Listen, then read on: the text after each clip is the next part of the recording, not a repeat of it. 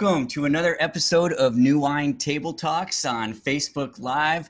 I'm Dr. Matt Farlow, and right next to me to this side is Dr. Brad Harper, and right below us is Dr. Metzger, right where he should be.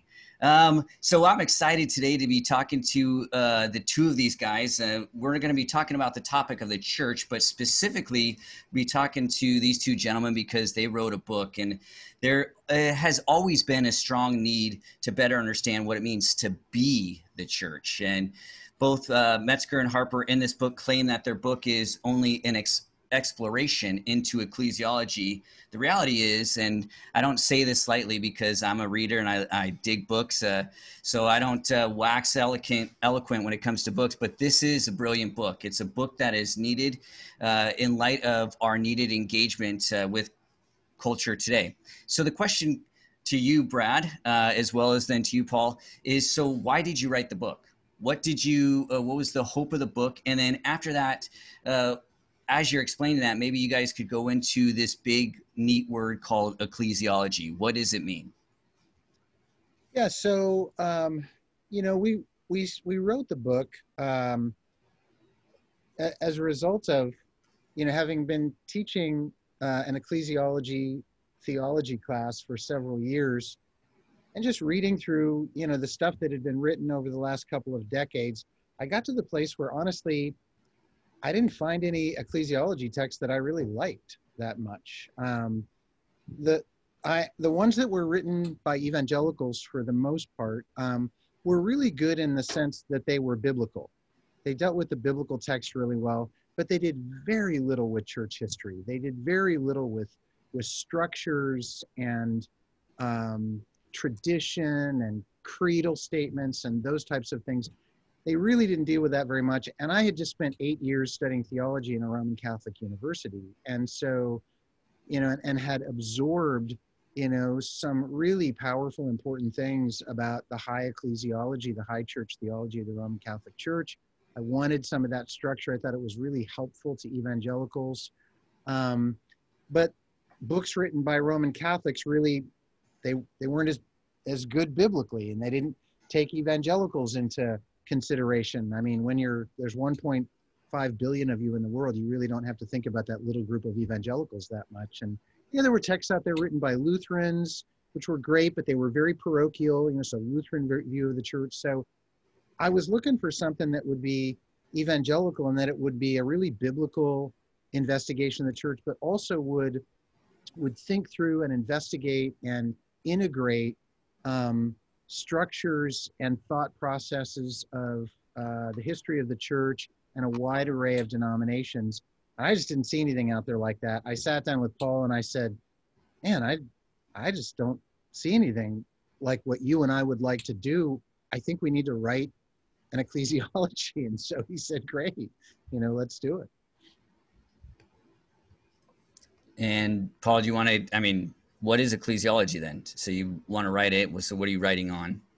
Well, and you know, just further to what Brad had said, uh, you know, with his connection with Roman Catholicism, uh, with his doctoral studies and my doctoral studies, you know, I had opportunity to work not only with Colin Gunton at King's College London, but also John Zizioulas, uh, who's Greek Orthodox, and so we thought, of course, we want to account for our Protestant heritage and Protestant evangelical heritage. Uh, and we also wanted to account for the broader church tradition. In addition to Protestantism, of course, it, it flows forth from Catholicism, and Catholicism and Orthodoxy split, you know, uh, many, many uh, years prior to that, uh, split between Luther and the Catholic Church that he had been a part of. So we thought it was important, having learned so much from our interaction with uh, the church at large, and yet seeing the need to try and offer something distinctively evangelical, yet ecumenical. Uh, we thought, let's give it a shot. Let's give it our best. And so, uh, what is ecclesiology? You asked, Matt.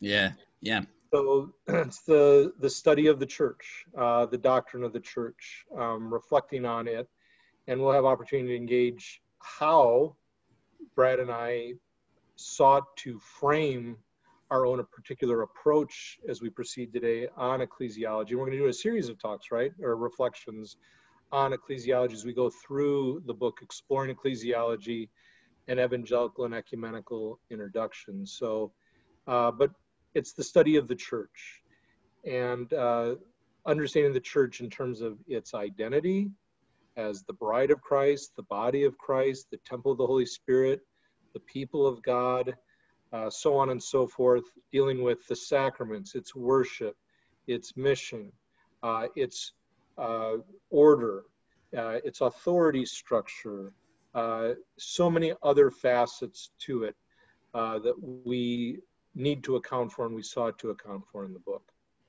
So that, Matt, just, just to follow up with that too, you know, I think one of the things that really moved me to want to do this is that um, you know, as I looked back at the history of the church and how early Christians thought about what it meant to be a Christian, um, Paul, I, I know you're worried about this light coming down from above, but this is it. This is this is the Spirit descending upon me. Yeah, there's I, such a contrast. You have the light behind you, and I have, I'm in darkness. So. I say that's what everyone's watching is seeing right now. It's, it's the contrast. That's, that's why we did the book together. So, um, you know, he talked to people in the early church about what it meant to be a Christian. Uh, if, if, if a non-Christian person had asked a Christian person, what, what does it mean that you're a Christian? The first thing they would have said was not, I invited Jesus Christ into my heart to be my personal Lord and Savior. I mean, there's a sense in which that was true, but it's just not how they saw it. It's not how they thought about it. I mean, the first thing they would have said, probably, most people, is something like, I belong to them. You know, I'm I'm part of this community, this community of faith. We we believe together. We we live life together. We serve together. We we take the sacraments together. This this community is what defines who I am as a Christian. And and for especially 20th century evangelicals, there was just very little of that uh, in our theology of what it means to be a Christian. But what I found interestingly with uh, as I started teaching millennials is that they were moving away more and more from some of those simply personalist definitions of what it meant to be a Jesus follower and thinking more about what does it mean to be part of the community. And following Jesus is about being part of this this this community this movement. So that's another part of it so does that play into then the subtitle? Because the subtitle is you know uh, an evangelical and ecumenical introduction. So what is that breaking that down evangelical and what's ecumenical? I mean they sound smart $200 words so what are they? Right so ecclesiology as we said is uh, the study of the church understanding the church in terms of all those facets we uh, listed and more uh, evangelical uh, i think both brad and i appreciate uh, david Bebbing, bebbington's uh, quadrilateral as a historian, how he reflected and reflects upon evangelical. As, as we know, evangelical is often a swear word in our society at large today. Uh, we're not talking about right here and now in this discussion uh, the perceptions of evangelicals. We're talking about core distinctives historically that we would hope would be true presently for evangelicalism. But Bebbington talked about evangelical as, you know, cruciform. Uh, it's about crucicentrism is one of his points. The emphasis on the cross of Christ and the centrality of Jesus and what we call his atoning work and his sacrificial existence. Uh, it's activism. Evangelicals are grassroots, and that's a strength. Strength. It can also be a weakness, depending on the issue. But activism, uh, engagement, at the grassroots level. Uh, also, biblicism, something Brad alluded to earlier. Well, of course, the Roman Catholic Church and Lutheranism and Orthodoxy certainly prize Scripture and have a, a place that's central to Scripture in their own context. When we're thinking about biblicism, we account for a certain kind of evangelical exposition and uh, exegesis, shall we say. Um, but you know, where is it written? where is it written? Where is it written? Uh, coming out of the Reformation tradition, sola scriptura, which never meant solitary confinement. It does account for the church for Lutheran and beyond. Uh, so activism, I mentioned, biblicism, crucicentrism, and conversionism. What Brad mentioned earlier about, you know, having a personal relationship with Jesus Christ. Even though Scripture doesn't use that language as such, you have a personal relationship with Jesus Christ? It's like Paul said in Galatians 2:20. I've been crucified with Christ. I no longer live, but Christ lives in me. The life I live in the body, I live by faith in the Son of God. That's Paul living by faith, personally, relationally, in the Son of God who loved me and gave himself for me. That um, conversionism uh, is part of it. And so evangelical is that. Brad, uh, would you like to speak to ecumenism as what that means for people?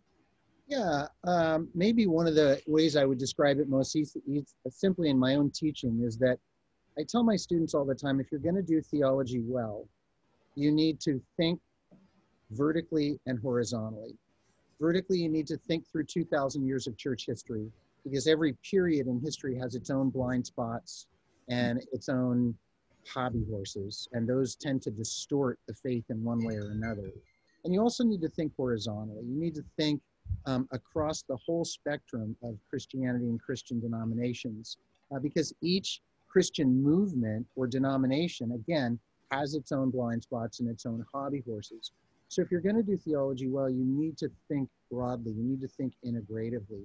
So when we think thought, you know, ecu- ecumenically, you know, Paul and I wanted to bring into uh, this conversation about the church my Roman Catholic uh, background, Paul's Lutheranism, Paul's exposure to Church of England and the Greek Orthodox Church, and uh, because as we spent time in these communions, we found that they had things to contribute to our theology, not only just of Christianity, but of the church, that we were not given by our evangelical background. Uh, they were they were spots that were missing. They were empty spots. We found some of those in these other traditions, and they made our evangelical upbringing and understanding the church much, much richer. And so we wanted to create this type of conversation that would do the same thing for our readers.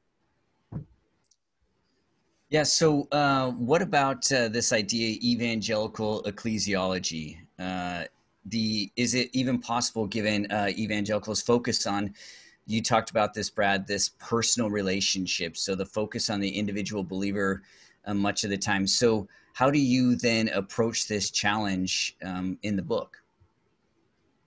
Well, one of the things we mentioned in the introduction is that it, it certainly becomes challenging, right? Uh, if, if you wish to say, and we do wish to say, that the individual Christian is constituted by the church, shaped by the church, that the church is of primal importance to our salvation, not window dressing, not secondary, but it's constitutive. That that proves challenging for evangelicals. Uh, bound up with what Brad had mentioned earlier, that you know I have a personal relationship with Jesus Christ. The church can easily be seen as an add-on, even an important add-on. It's not to demean how evangelicals are trying to uh, approach the church. We just think that there has to be more to it than we go to church to enhance our uh, experience, our relationship with Christ. We're saying, I'll say it one more time, that the church is constitutive of our salvation. Um, and I always struggled with this in certain kinds of high church contexts. I remember where, you know, I'd be in a service and, you know, the infant would be baptized, you know, welcome now your brother or sister, uh, you know, of faith uh, in the body of Christ, something to that effect. And I thought, well, and I grew up in this context, but I always had that kind of evangelical thrust. I thought, well, the person hasn't believed yet. You know, we could get into all that. We're not going to get into how Lutheranism or Anglicanism or even the Reformed Church looks at this in addition to Catholicism and uh, Orthodoxy. But just to say that that always was a challenge for me to think through that. But while I won't go there with baptismal regeneration through baptism, whether of a believer or of an infant, nonetheless, the church constitutes, it shapes us at the deepest, deepest level. And so in the introduction, we talked about the challenge for evangelicals uh, that the church is often, the doctrine of the church is like an add on doctrine, not critical in importance. Yeah, I mean, you know, Protestants in general, and certainly evangelicals, would would and have, have often said for many centuries, you know, that there are certain Christian denominations, groups, Catholics, you know, um, Anglicans, whatever, who, too, who put too much emphasis on the church, and it becomes too structural and and too rigid. Um, and and and there's of course there's some truth to that, but as usually happens in these kinds of historical reactions, the tendency is then just to go to the other end of the pendulum.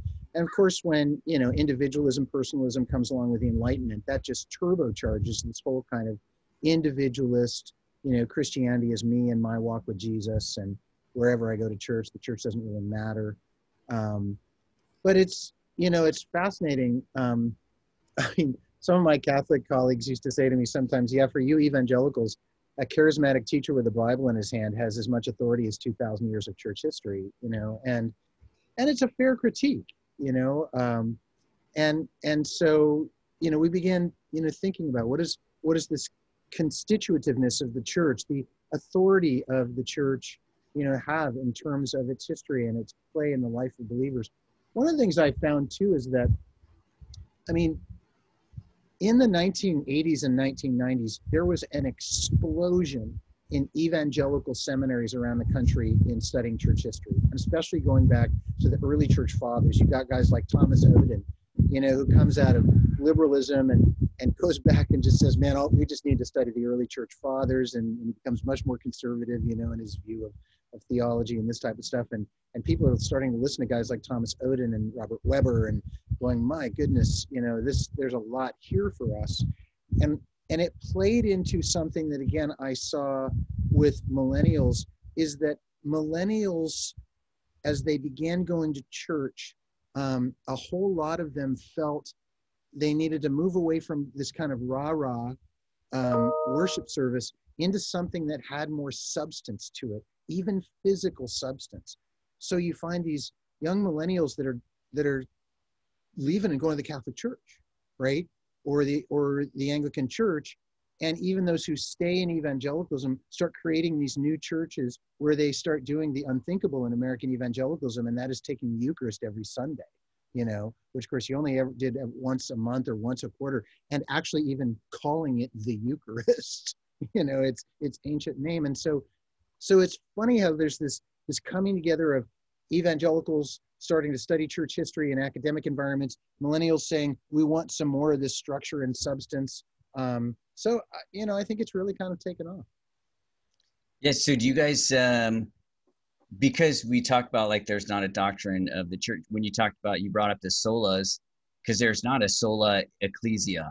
You know, uh, so wouldn't that possibly with the Protestant understanding because they don't see it as so important as it's not even one of the five solas. So then, how do you uh, account for that? Like to get Protestants into understanding, though, even though it might not be one of the listed solas, it's still constituent as you're speaking of. Yeah. And by the way, do you hear the noise in the background? It sounds like someone's building the Tower of London next door, but it's uh, with the torture chamber and the like it's carpentry work going on. Is is there a lot of noise, Matt? Uh, I just think it's probably the wind. Okay, so uh, in, in answer to that question, um, you know, I think for Luther that was a given, and Brad's certainly a historical theologian, uh, historical uh, thinker, and you know he might wish to uh, add or challenge what I'm saying here, but I think for Luther, it was a given that the church was central. It was central to his thought. Um, even as Luther develops what we take to be Reformation teaching, and Calvin as well, it wasn't that they were trying to separate themselves from the church. Uh, in fact, Luther never meant to leave the Catholic Church. I don't think Luther ever meant to leave the Catholic Church.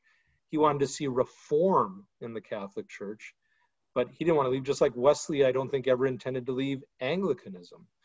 Uh, so for Luther and Calvin, it was a given that the church mattered. They were dealing with other things and uh, that they thought needed to complement and direct the church.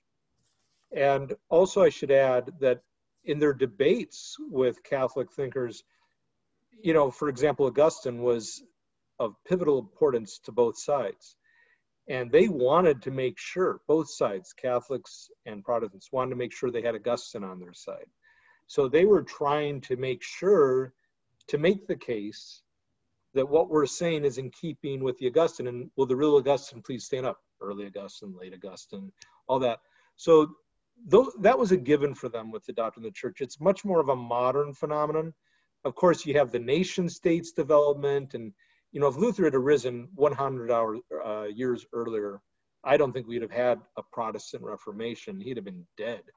Uh, John Huss, what happened to John Huss would have happened to Luther but the Catholic princes of Germany and the like, they didn't want cousin or Uncle Charlie to have his way as the Holy Roman Empire.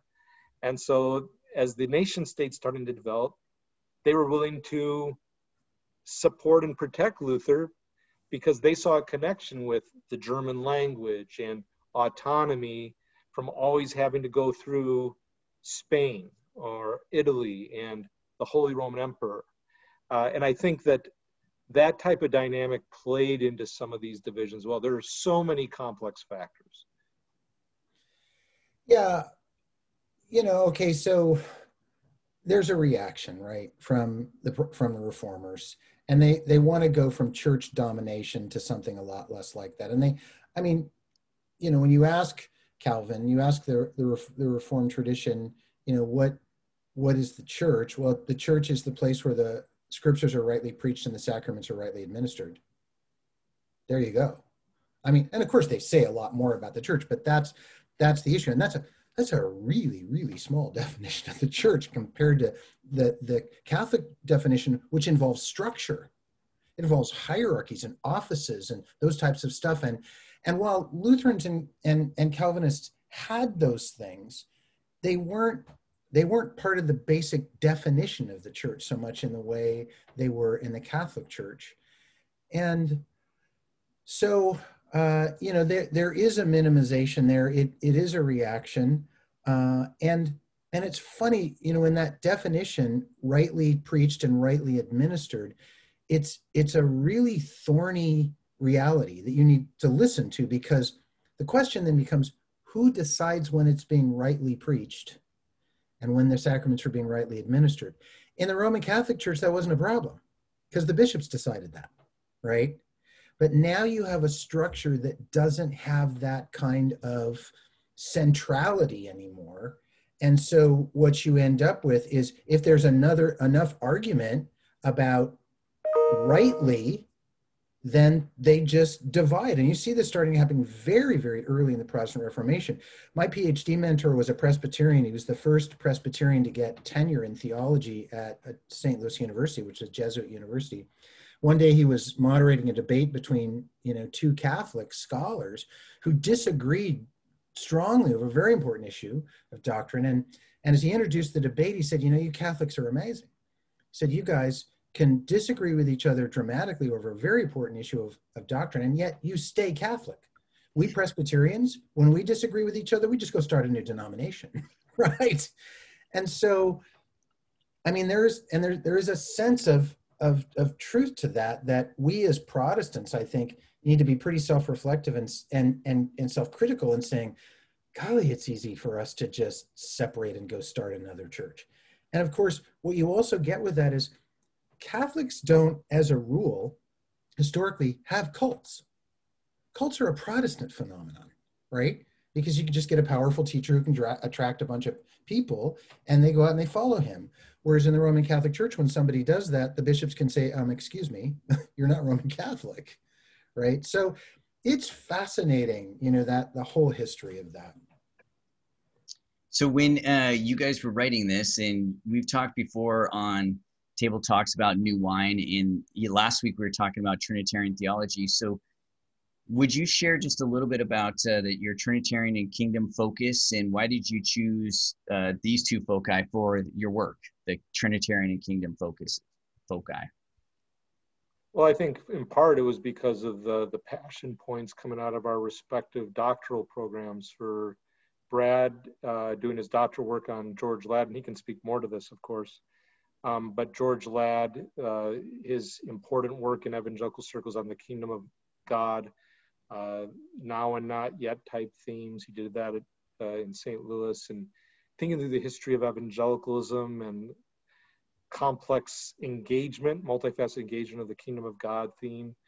Uh, for me, King's College London, uh, with uh, its robust emphasis on Trinitarian theology. We talked again, as you said, Matt, about Trinitarian thought recently uh, here at uh, Table Talks Live. Uh, so for us, these were our passion points, and certainly Brad has really influenced my thought on the importance of the kingdom of God in all of theology, and for us at New Wine, New Wine Skins in our work, and no doubt we'll have opportunity to engage that as we proceed in weeks ahead. And for me, it was really bringing to bear um, that emphasis on the Trinity. And so, even at the outset, we'll talk more about this in a future discussion uh, on on the book. The church is a Trinitarian community. Outside the Trinity, there's no church is one statement we made, you know, thinking about the early church saying outside the church there's no salvation. Uh, we went so far as to say outside the Trinity there's no church because it's a Trinitarian reality. What difference does that make? And while we want to account for the individual, a theme that we made sure to address uh, constructively in the book, um, it's never an individual in isolation. It's always in relation and community. Like Brad was saying, the millennial generation desires more of that robust multifaceted connection to the body at large. So those were key reasons why, and we just thought that really builds for us not only place within evangelicalism, evangelicals need to deal with that more, the Trinitarian kingdom reality, but also it situates us in the church at large because, you know, Protestantism didn't come up with the doctrine of the Trinity. It precedes Protestantism, and the kingdom of God precedes everything. Uh, so we felt that that was a good, those were good foci to connect all the dots and provide threads to tie together all the book. Yeah, the issue for me of the kingdom really goes back to my uh, my childhood and and then starting to study the theology of George Ladd in college. Um, you know, I grew up in the 1960s, uh, where the evangelical church in America um, much of it was still highly influenced by uh, dispensational premillennial theology. And um, hmm. it's a complicated reality, but one of the aspects of dispensationalism was this idea that the kingdom is not here. That Jesus came and preached it, but the Jews reject it. So Jesus said, okay, I'll do this other thing for a while with the church, and then I'll try again with the kingdom, you know, with the Jews later on and we'll make this thing work. But that so the church is not part of the kingdom, and the kingdom isn't here. And so um, one of the things that that created with this idea of the kingdom not being present in the life of the church at all is uh, is kind of this um, disengagement from society because the kingdom of god is very involved with culture but if the church is really not part of the kingdom, it's just kind of this parenthesis where our job is to hunker down and wait for the second coming, right? And so it it led often to a disconnection from society, kind of an us against them approach to the world. You know, I grew up with this this this in this environment in the church where where the word world was was not a good word and the world was other it was them it was evil it was the flesh and you know so there's a strong separation what I began to see as I just began reading the, other theologians, especially George Ladd on the kingdom, is this idea that the kingdom is not here at all is unbiblical. That in fact the kingdom did come in part, and that the church is the community of the kingdom and the community of the king. And that while the kingdom is not here fully, it has not yet been consummated, it is present, and Jesus has brought it into the life of the church and the job of the church is to live out the values of the kingdom as a prophetic and loving community in the world. And so this speaks not to an us against them. We're going to hunker down and wait for the second coming when the kingdom finally comes. It it it it comes down to a no no no the kingdom is active now. And what that means is the church needs to be involved in culture. But because the kingdom is not now in a situation of conquest and will not be until the second coming, the church living out the values of the kingdom is not to conquer culture. And, and in so many ways in American evangelicalism, I think we've got, we, we either live in one of these extremes. Either we exit culture, completely disengage from it, or we want to conquer it um, for Jesus, both of which are deeply problematic. And with a, with a here and not here, now and not yet understanding of the kingdom, it's a very different focus. We don't disconnect, we're involved, but our job is not to conquer. Our job is to love and to speak prophetically and to let Jesus do his work uh, until he comes again. Yes. Yeah, so would uh, the book be, um, or I guess would uh, uh, Niebuhr's uh, Christ in Culture sort of, uh, you know, goes through the different paradigms as far as Christ in culture, like you're saying, or Christ transforming culture so it would supplement that then correct? Your book the exploring ecclesiology in the sense or or support it that it's not a domination it's much more of that transformative um, entrance into culture at, that is being the church. Well as, as you know i mean niebuhr's typology his fivefold typology i think does account for situations in the church uh, in, in christendom where there can be dominance. Uh, I think he meant them as more descriptive categories, and he thought all of them have their place. Um, none of them uh, ultimately um, hold some center stage, though some would say Christ transforming culture really is Niebuhr's go-to um, type. Uh, but I, I, I wouldn't say that we are trying to at all follow Niebuhr's model. We make use of Niebuhr's model in the chapter on uh, the church as a cultural community, but then we mess with it, so to speak, and complexify it by drawing from Bonhoeffer and his engagement of the Sermon on the Mount. Uh, and so um, we're certainly not wanting a Christ against culture model, though there are times when the church needs to be against culture for culture um, just like we need to be against ourselves but it's never it should never be us versus them. The church is always to be for the world even when challenging the world just like we as evangelicals should be for the whole church even if we are a reforming movement. So that's that's um, our posture at new wine. Uh, that's what we desire to have as a posture. And uh, but you know we would hear sermons all the time growing up and even more recently the world the world the world e- equated with culture and culture is bad. Not thinking about the world system is what scripture is talking about. That's what uh, I hear Brad referencing. It's the world system that is, you know, but that's not to be equated with culture. Uh, so um, just we could we could go on on that point, and we'll have opportunity to do that in a in a future. Following up that though, would you guys just uh, briefly then outline uh, the philosophy, the thought behind the structure of the book, then? Brad.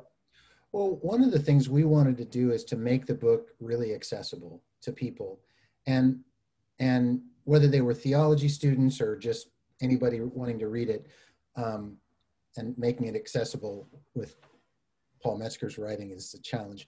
But um, the structure of it, anyway, was that um, we wanted people to see how this theology, while it may seem a bit heady, actually really applies to life. And so what we did is we ended each chapter with a series of practical questions, application questions that we're trying to help people think through, okay, how do you take this esoteric academic theology and engage your life with it so you can look at this and go, oh my goodness, this makes a difference in how we live as the church. This makes a difference in how we treat women, how we treat, you know, uh, immigrants. Uh, this makes a difference in our relationship with government, you know, those types of things. We, we wanted people to really make the connections to practical life and to the real questions that people ask. So, for example, when it came to uh, the church as a Trinitarian community, we followed that up with individualism. Uh, so each major chapter, like chapter one, had chapter two as a follow up cultural thrust. And I still hope that Brad and I are going to do a, a, a textbook on the doctrine or on, on theology uh, as a discipline uh, called systematic theology, uh, framed similarly. Uh, we just have to get along on most days of the week where we could actually sit down to do something like that. That's the problem, though. We we have no trouble dealing with Roman Catholicism and Orthodoxy. It's one another we have trouble with. So that's why we wrote the book, uh, was to try that's and why, find. That's why COVID has been great for me and Paul because we don't have to be in the same room anymore, and I can just get that mute button. It's so great, and I just I watch his mouth move, and I don't have to hear what he says. And when he stops, I turn it back on again. community, right? True community. That's right. And so, church as a Trinitarian community, followed by individualism. Uh, then it was the church as a Trinitarian, or sorry, as a kingdom community, church as a kingdom community. And then I believe we dealt with uh, environmental issues uh, in in that context. Uh, how does that bear? Was that true, Brad? Was that that how it worked for you? I haven't read the book in a while. I don't remember. Uh, so, uh, but it's it's um, that kind of emphasis throughout. Yeah. So, what do you think? Uh, um, since uh, you wrote it, it's been uh, 11 years since it's released. So, couple of things. What do you? What has been the response of it? And two, um, is are there things that you wrote that now you look at the church today and you go, hmm, we might need to revise that because of today's culture, today's church, today's understanding. There's been a lot that's happened over the last couple of weeks or even a couple of years with the understanding of the church with some church leaders, whether it's Hybels or whether it's Falwell. So 11 years has passed. You look back and you go, yep, that's it still stands. Or some of these things we could possibly revise based on cultural things. The doctrine, the theology still solid, but our engagement of culture might change based on what's going on today. So what has been what you look back at it now 11 years the response and would there be revisions or you know how when we put together a second edition sometimes you revise or you add to what about uh, this book yeah i um i of course we would revise it not necessarily to to change what we wrote before to turn against it but to realize that changing culture means we got to address things in new ways. Um, not that the church has dealt with the issue of women in the way I think we should, but we're we're farther down that road now and doing better with that, I think, than we were 15 years ago, uh, and, I, and I'm glad for that. Uh, uh, I think today we would need to to be saying more about race and class, you know, than than we said in the book, although we did address it some, but it's just, this is becoming a huge fo- focus. I mean, I think what's going to be interesting isn't what I think now, but especially in the midst of what we're dealing with right now, the pandemic and the social upheaval in the country, two years from now, what am I going to think about, you know, how we should write this book? I think that's going to be a really interesting question. I think one of the things too that is coming, and and I think the pandemic is going to is going to even further this is although it was probably starting to decline, I would say that when you know we were writing this book 13 years ago or so, the megachurch was still ascendant in American evangelical culture, and it is definitely declining, in my view, in terms of its influence. Um, this generation of young people, large many of them do not see the megachurch as the future of Christianity, and I think the the pandemic is even going to turbocharge that reality. So that would that would again make an impact. And how do we deal with that? If we see the decline of the megachurch um, what does that mean? And how does that fit how does the theology of the church deal with home churches you know and these small groups and things like this which are now starting to pop up? And and i think that's going to be a fascinating area for study. Yes and you know related to what brad is sharing uh, you know just think about churches having to go to zoom right? Uh, and what does that mean? I mean, it's agony for a lot of churches. Of course, we've had multi-site churches and the like where you might have the pastor on the screen in a satellite campus speaking, and, and we did deal with some of those types of phenomena in in the book, but we'd have to deal with that a lot more. I think the issue of uh, faith in science. Uh, you know, I just think with how the church is engaged in that subject, as you know, we we had a major grant through the American Association for the Advancement of Science at Multnomah Seminary, where we teach, that New Wine spearheaded, and was how to incorporate science in the seminary curriculum to help train up pastors. And you know, when we think about COVID and we think about race and responses as far as churches meeting during COVID in mass assembly, or how pastors speak to race issues, when we think about sexuality and gender, when we think about the global church, uh, these are all themes we sought to deal with, but they're hidden. It's not like all of a sudden there's racial turmoil. There's always been racial turmoil. We, we sought to account for it. But there really is a racial reckoning, and we don't want to miss that moment. And I think if we were to edit and revise, um, we'd have to account for those things in in a more um, in an even more robust manner. And the the one last thing I would I would add there is that uh, we've been been encouraged that there's a Korean translation and a uh, that's already come out and a, a, Chinese translation in the works, and it would be fascinating to sit down with uh, pastors and students in those um, great countries and think through how they process this, you know, book written by two American evangelicals, uh, white evangelical males. I mean, that's we situate ourselves. We want to account for our situatedness. We we cannot speak macro. We speak from our situatedness. But it would be fascinating how they navigate that book um, and to account for more of their voices as we move forward. Yeah, I just that's so, so good, Paul. I, I think too, one of the things that we would probably pay more attention to and maybe do more work with is um, how do the marginalized think about the church? How do mm-hmm. they imagine the church, right? Paul and I are both believers that we have a lot to learn from liberation theology and um, the theology from from the place of marginalization and suffering. Um, I would want to put more of those, bring more of those voices into our own theology of what the church um, should be uh, as it um, as the marginalized create it and and and live it out.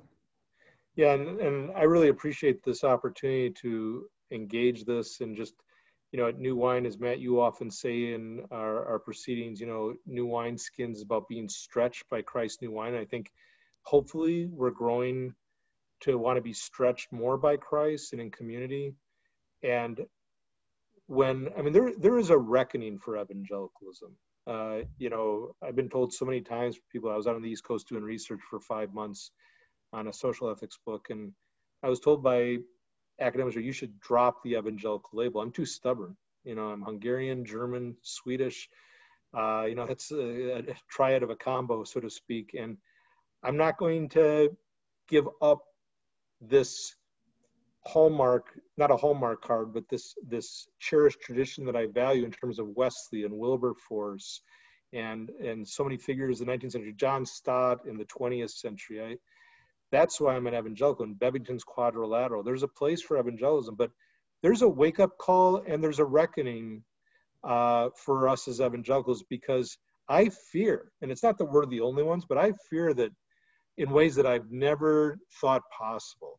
Yeah, we're always problematized, we're all complicit, but our political, social agendas um, so often reflect uh, a, a kind of consumeristic, politicized reality that does not reflect the politics of Jesus's kingdom. And it was James Montgomery Boice that was calling this out a very conservative reform pastor at the end of the 20th century, and then he passed away. But there's a reformation that's required in terms of the lenses that we put on, in terms of how we see the gospel and what we're promoting to the world. It's it's disturbing, and I'm I think we have to deal with that if we we're to edit. And of course, we're part of that movement, and we're not going to say we're better. No, we're part of that movement, and and and we're evangelicals, and we need to grow. We need to repent. Um, where am I complicit uh, in these matters? So I think that's also part of it. I think it's a great question you ask us. Uh, do you think, um, and I just bring this up because of the generational aspect, um, you had uh, uh, Franklin Graham tweet something about response in his uh, support. So, an aspect of evangelicalism for Donald Trump, but then you had the granddaughter tweeting and saying, My grandfather, uh, Billy Graham, would be disgusted to see how he, the evangelicals sort of being propped up politically with the the son, you know. And so, do you see uh, in the exploration of ecclesiology today, uh, Brad? You mentioned a couple of things where the megachurch was on the ascension uh, early on when you're writing, but now you see it on decline. So is that a generational thing where the granddaughter sees something different from evangelicalism of the Graham family compared to the son of the, you know, this heralded uh, superstar? Uh, same thing with the church, where a granddaughter or someone in their 20s and 30s is going to think of the church differently than someone in their 50s and 60s. Well, yeah, I think there are generational things going on. You know, American evangelicals in the middle of the 20th century saw themselves as a persecuted minority, uh, which they weren't. But what had happened is, is they had been so in charge of all the frameworks of culture for so long and then lost it at the beginning of the 20th century and really after the Scopes trial, they began to see themselves as a persecuted minority. And so, again, there were tended to be two responses. One was just to, um, you know, uh, get out to, to, to disconnect from society and create this holy kind of huddle over here. And the other one, which really began later in the 19 late in the 1960s and 70s, was was to take culture over, to take culture back. Uh, with this idea of this is the downside of Christ the transformer of culture, right? The Christ who comes in and says, "All right, we're going to change this culture politically, socially to look like you know the church." And um, the the problem, of course, one of the problems of that is that then it became very attractive for evangelicals to connect themselves to people and institutions of power. And, uh, and, and we've done that a lot over the last you know five decades, um, and it has not been to our good. It has not helped us to engage society broadly. Um, it has helped us retain some power, um, but then it has not helped us at all engage the marginalized. Um, and, and to Brad's point, you know, I think uh, a book that is well worth the read and the reread over and over again was by the the pivotal um, post World War II theologian for evangelicals, and that's Carl F. H. Henry uh, his book, The Uneasy Conscience of Modern Fundamentalism, where he dealt with, you know, we were not addressing in our, you know, departure from culture, uh, post Scopes trial, like we we're not engaging the racism, we're not engaging the classism. It was uh, a gospel that was very otherworldly and removed. And then James Montgomery Boice. and I mean, again, that was reissued that book with a foreword by Richard Mouw, saying this is a pivotal book.